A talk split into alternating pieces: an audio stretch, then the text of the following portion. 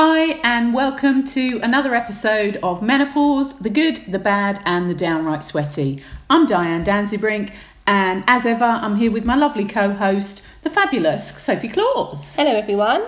And today, Soph and I are joined by the lovely Jane Lewis, who we have tried to record this with a couple of times before, and it hasn't gone brilliantly thanks to tech, which Sophie and I don't really do. We detest.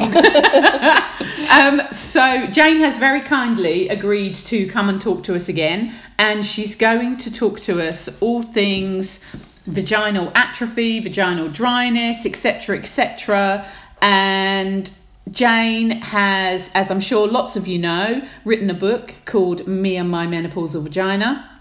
But today, Jane's really going to be talking about the symptoms and the management and how maybe you could help yourself to deal with this very well it's sort of not discussed symptom but it's also unknown. yeah it's also sort of really underestimated isn't it Mm. hugely underestimated symptom so jane for anybody that hasn't listened to anything that you and i have done before or anything that you've done with anybody else before just give us a little introduction to you and then we'll crack straight on and get your wise words Yeah, hi both of you. Um, as Diane said, I'm Jane Lewis. I'm 53, still officially in perimenopause, um, because contrary to um, everyone's belief, vaginal dryness or atrophy or genitourinary syndrome of menopause, whatever you want to call it, and can affect women in perimenopause, not just ladies in their 80s onwards.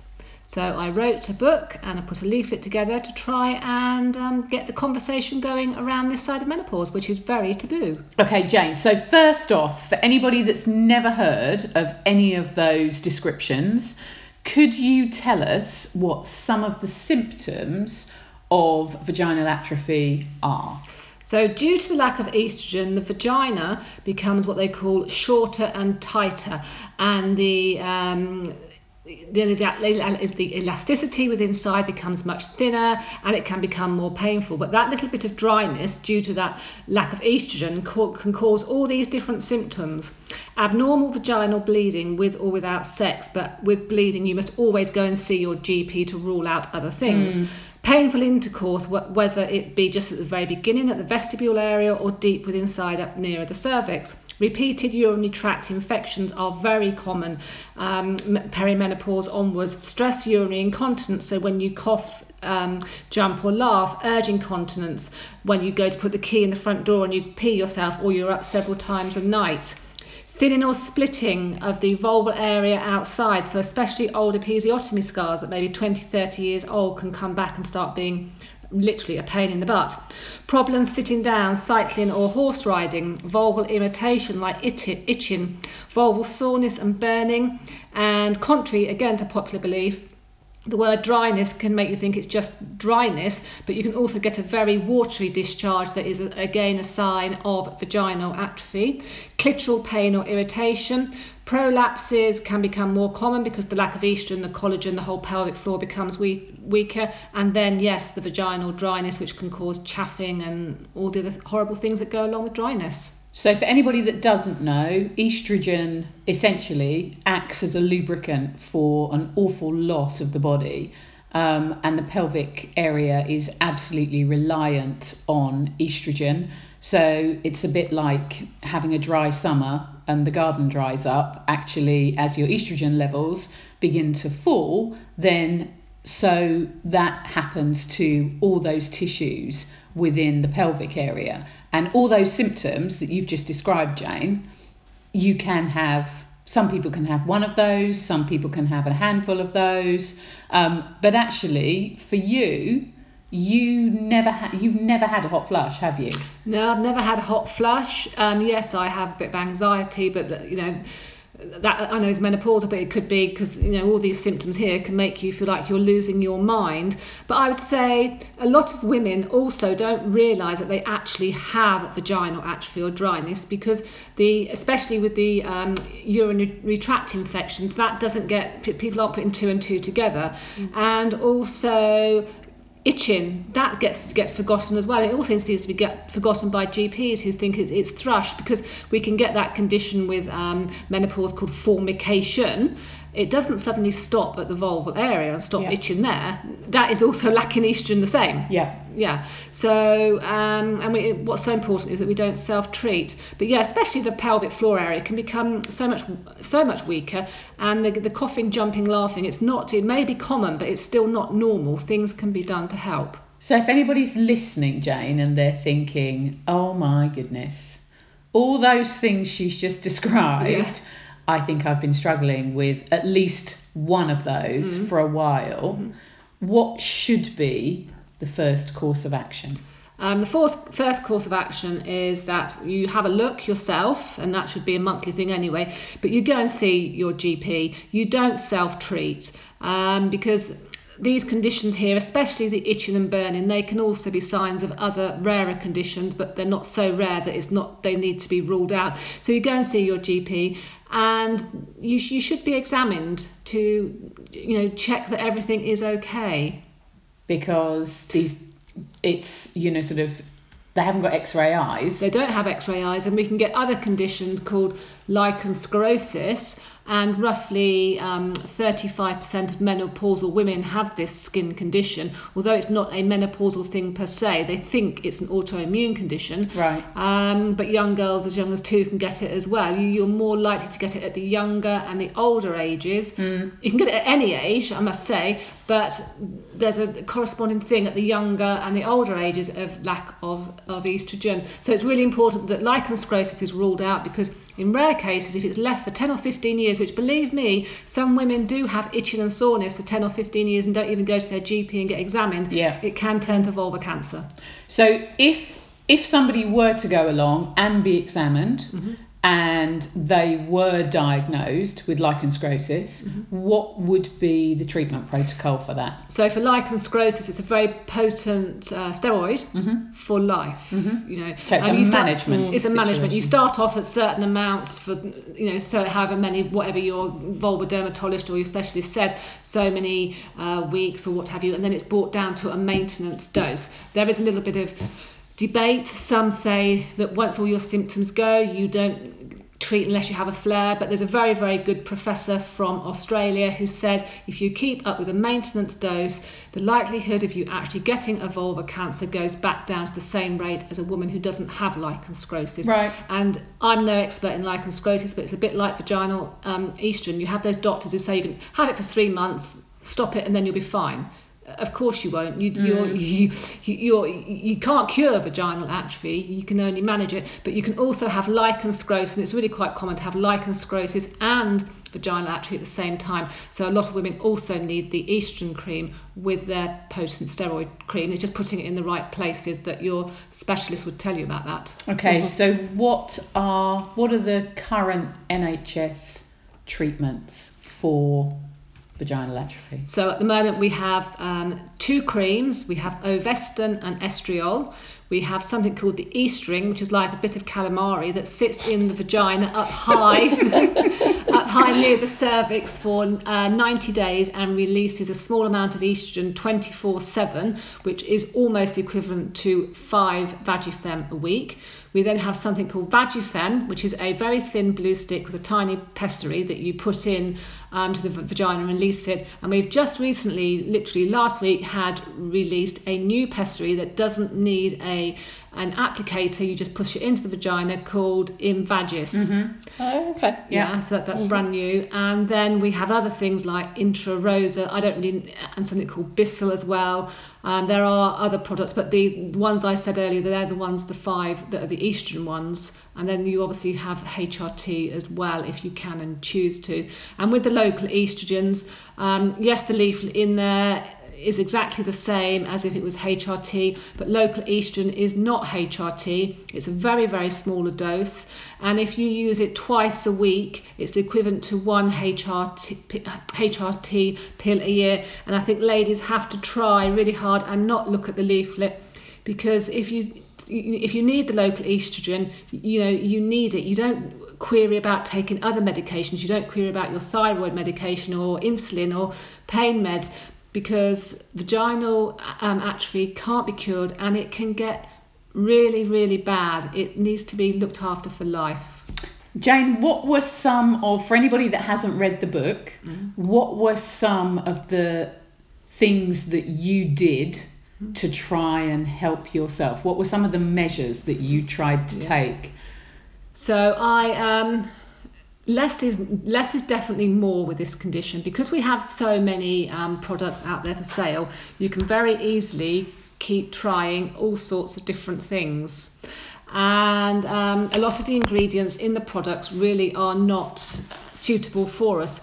So I personally use an oil based externally because we moisturize our faces daily and our vulva area is aging in just the same way. And in, in a lot of ways it has a lot more um, to deal with. You know we pee we poo we have periods. If you're still having periods still we have all the um, sitting down in tight jeans if you can and it gets quite a sweaty area if you're athletic. So that in itself needs um, an, an, a good oil based moisturizer. Care and attention. care and attention, love and care. Um, and then internally, a vaginal moisturizer. At the moment, I'm not use, um, needing an internal vaginal moisturizer. I'm just using using my local estrogen. HRT is helping Yeah. um, enough. But when you have sex, without a doubt, even if you're not suffering with pain, in my opinion, non-medical, but I've heard other medics say it. When you especially get to our age, but really all ages, you should use a very good quality lubrication um, because especially as we get older, the friction.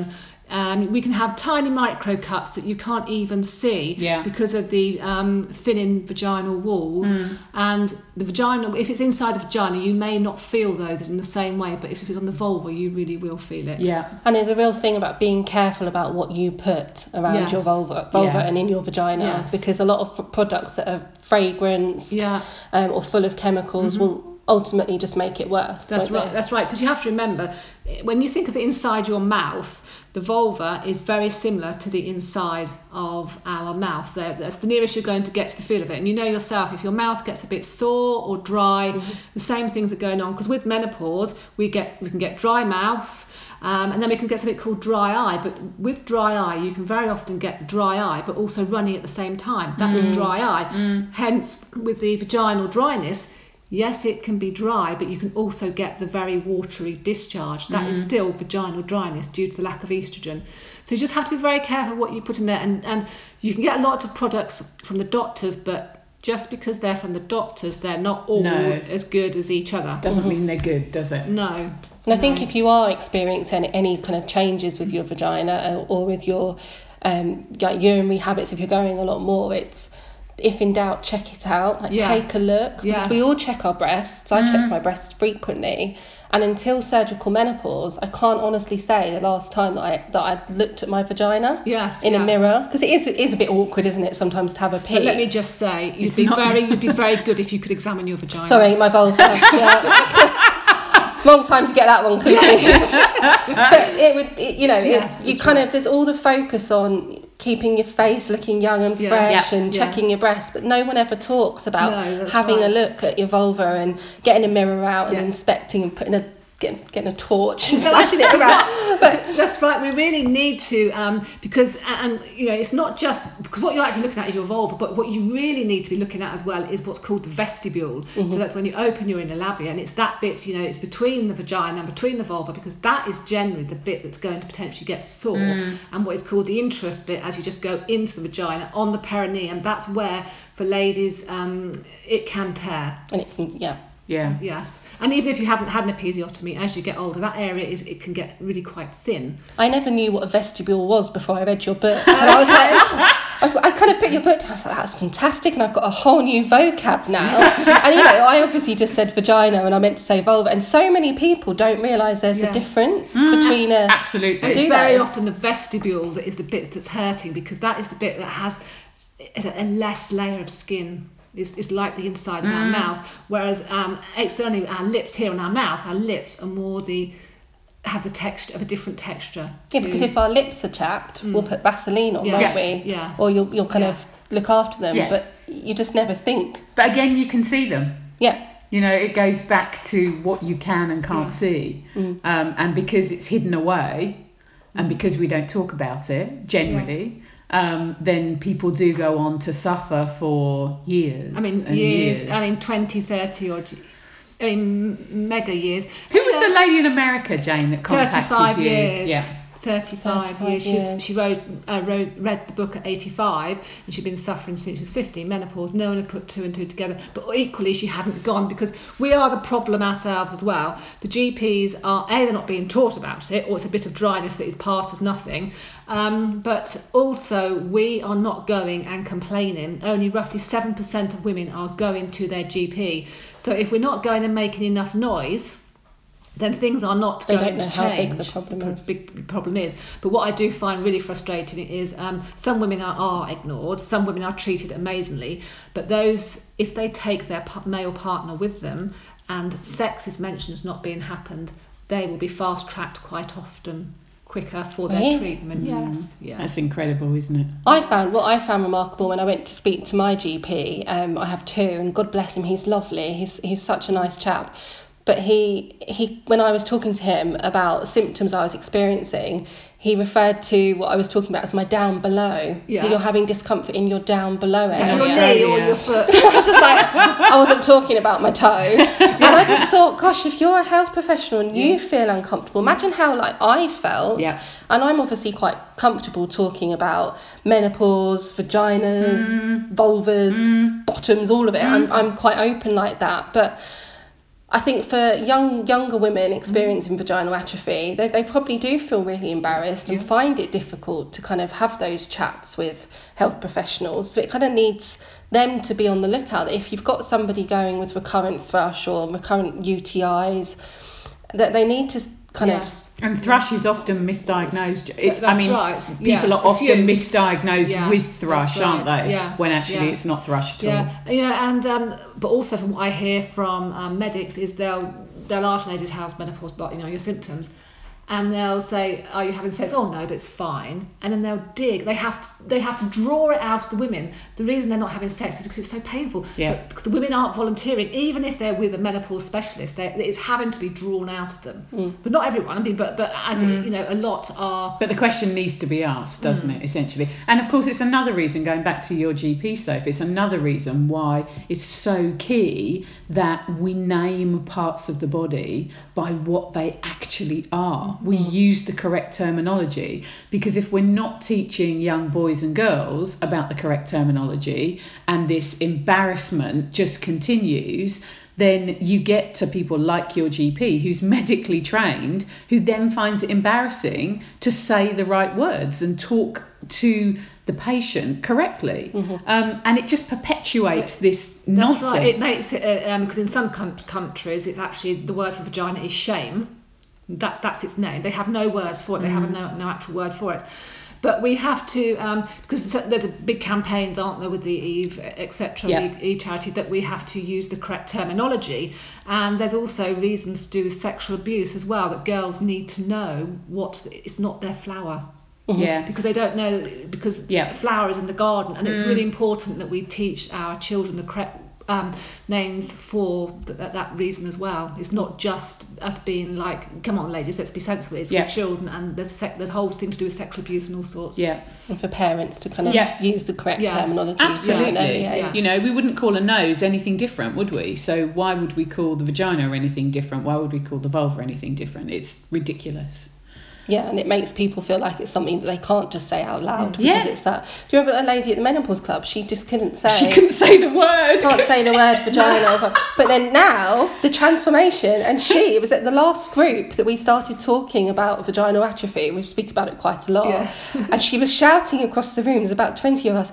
Well, you've got to check your vestibule. and they were going, well, what's your vestibule? And we were all in, we were in stitches, because, and then she was explaining, and I just think you She's know a the more- champion now. Yeah, that she's a champion. the more that we all talk about it, or like if you're having a chat with a friend and she's like, oh, do you know what we've oh, I, I can't stop going to the toilet really quickly, or I've not had sex for a year because it's just too painful, Yeah. or oh, I've had to give up cycling because I find it too. I, I actually personally used to be a really keen cyclist, and, and now I just can't. No, no. Even if I wear And two and- pairs of padded Yeah. shorts. But it's, It's really actually quite. It really is quite common. Yeah. Um, or women are putting loads of cream. I think it's called chuff chuff rub or something they call it. Some people have my that. Yeah, actual cream. Like chub rub or Yeah, something. chub rub. That's it. There's a cream.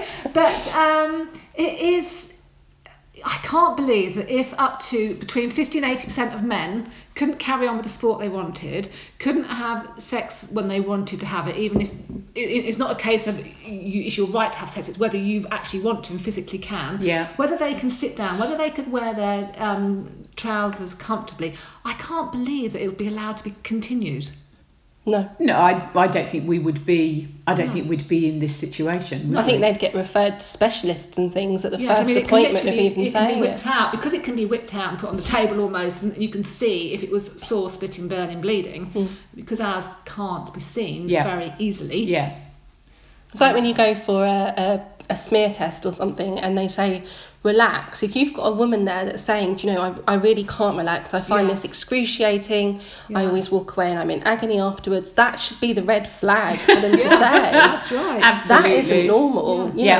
know, th- this is there's there's things we can do to help and this you. is happening this. to women early 40s, mid 40s. This isn't, you know, 17. These these smear tests are hurting in the mid 40s Mm. where they never used to. and then they stop going, don't And then they? they stop going. Well, I met a girl with um, POI, and she just said that she was under the impression that anything to do with someone touching her, like outer area, her, her vulva, her vagina, or any sort of um, kind of high impact sport, that it was just painful. That's just the way it was. Yeah. And yeah. she'd been left like that for several years of just being in pain and seeing, you know, um, a PI, POI specialist um, and never really having questions Mm. asked about that. And if, if you haven't had any life experience prior to that or you've you've you've never spoken about it then how would that person know that Mm. Yeah. actually it's not normal you shouldn't be in pain all the time Yeah. you Yeah. shouldn't be itchy you shouldn't be lying awake at night feeling like you want to rip the lower part of your Yeah. body off Yeah. Yeah. because you feel that uncomfortable Yeah. and it's i still find it hard now with you know some some nights i just feel so highly irritated and on fire It's like you've got ants, you're sitting on an ant's nest that's burning with a blowtorch. yeah, and Yeah. you just and you don't know what to do with yourself. Yeah. You're pacing the floor. You don't get a wink of sleep, and then the impact of that Yeah. then on on your mental health Yeah. is mm. huge, Huge. because I feel like I've lost not only my reproductive organs, but I've lost a part of me. Yeah. Yeah. It is your sexual, you know, it, it, it's, it's your part of sexuality as a woman. Yeah. You know, and, and a lot of people say, well, you don't have to have penetrative sex. No, you don't. But there are some of us where you can't even have any part of the vulva touched, and that includes your clitoris, because it is also sore and painful. Um, so women, you know, you've got to go and get help. You've got to, we've got to try, and we've got not got to be scared of HRT. There's a huge amount of um, sort of propaganda out there. Life is for living, and um, 20, 30, 40 years without estrogen, our pelvic floors, especially for the majority, are going to object. Yeah, and I, you know, I think we really do have to see it. I think we have to view it differently. Um, I think, you know, I've had this conversation with Louise Newson several times about the fact that actually menopause should really be rebranded or renamed and it should be female hormone deficiency Yeah. because essentially that's what we're experiencing whether like Sophie and I you know sort of at the you know sort of at the time of our surgery mm. or whether for people who are going through it naturally Yeah. who are experiencing depletion of their hormones over a period of time. Um, as you just said Jane we're going to live hopefully most of us mm. a lot longer. Mm-hmm. And so you're living a long time without the hormone and it is a deficiency. You wouldn't um, ever hear of somebody with an underactive thyroid not being given thyroxine or being given the choice to take it. No, there'd be or someone with low iron not being offered a iron supplement. No, so why no. there's an expectation that women who are do have an estrogen deficiency in menopause are just expected just to kind of get through, manage. And I think we've got I think we've got two issues. I think one is the fact that obviously, um, you know, sort of for so many years, health has been essentially managed by men um, over the decades. So this hasn't really been something that's come up. We haven't had many female medical professionals. You know, we didn't have female doctors until 1880, 1890, and there weren't very many of them. Um, I think that's one thing, but I think the other thing is is for a lot of women, they have just put up with it. Mm. They've just they've just got on Yeah. with it. It's just been well, I'm getting older, so I should expect. You know, it's expected. Yeah. It's what you know. It's what should be expected of me to just put up with, as you said, Jane. You know, kind of pain, discomfort, etc., etc. And I think it's it's a massive it's a massive issue that we need to we really have to smash this idea that female pain is okay. Mhm. whether it's period pain whether it's endometriosis pain you know why no no pain is good. No pain for a man is good no pain for a woman is good. But women have historically been expected to just put up with pain. Yeah, and I just think the pelvic area really suffers, and you know, we have someone has to have real courage, and and Louise almost went there the other day on on, on with Lorraine that that women need to be explained the reasons what happens if you don't go onto hormones, not the reasons why you can't. Two thirds of women get um, dementia over men. Mm. Surely you can't be a rocket scientist saying why, you know, and that's costing the NHS billions, I would imagine, millions, the osteoporosis, everything. Um, and I don't know why it has such a sinful thing. You know, those three words, HRT. Women are on, on the concept of pill sometimes 30, 40 years, I believe. yeah Synthetic at mega high doses. Yet Yeah. they're worried about putting a very small amount in that's body identical. I don't know why it has so much controversy and around women as well. It- It's Yeah. the biggest thing that can s set off a, a, a Yeah, I think. I mean, again, I think part of it it comes back to history. It comes back to the fact that we just simply haven't had the amount of research that we should have had. So, talking about the particularly about Alzheimer's, um, you know, there's a piece of research that's just about to kick off in the states, which the neuroscientists who are involved in they've what they've had to basically they've had to fight for 20 years to get the funding to run their research project yeah. because it's about women and hormones and how the depleting hormone levels Yeah. affect their potential for Alzheimer's disease. Yeah. Um, 20 years. Yeah. I mean, that just shows us, you Mm. know, kind of why we have the, still have the hoops to jump through that we do. It really does.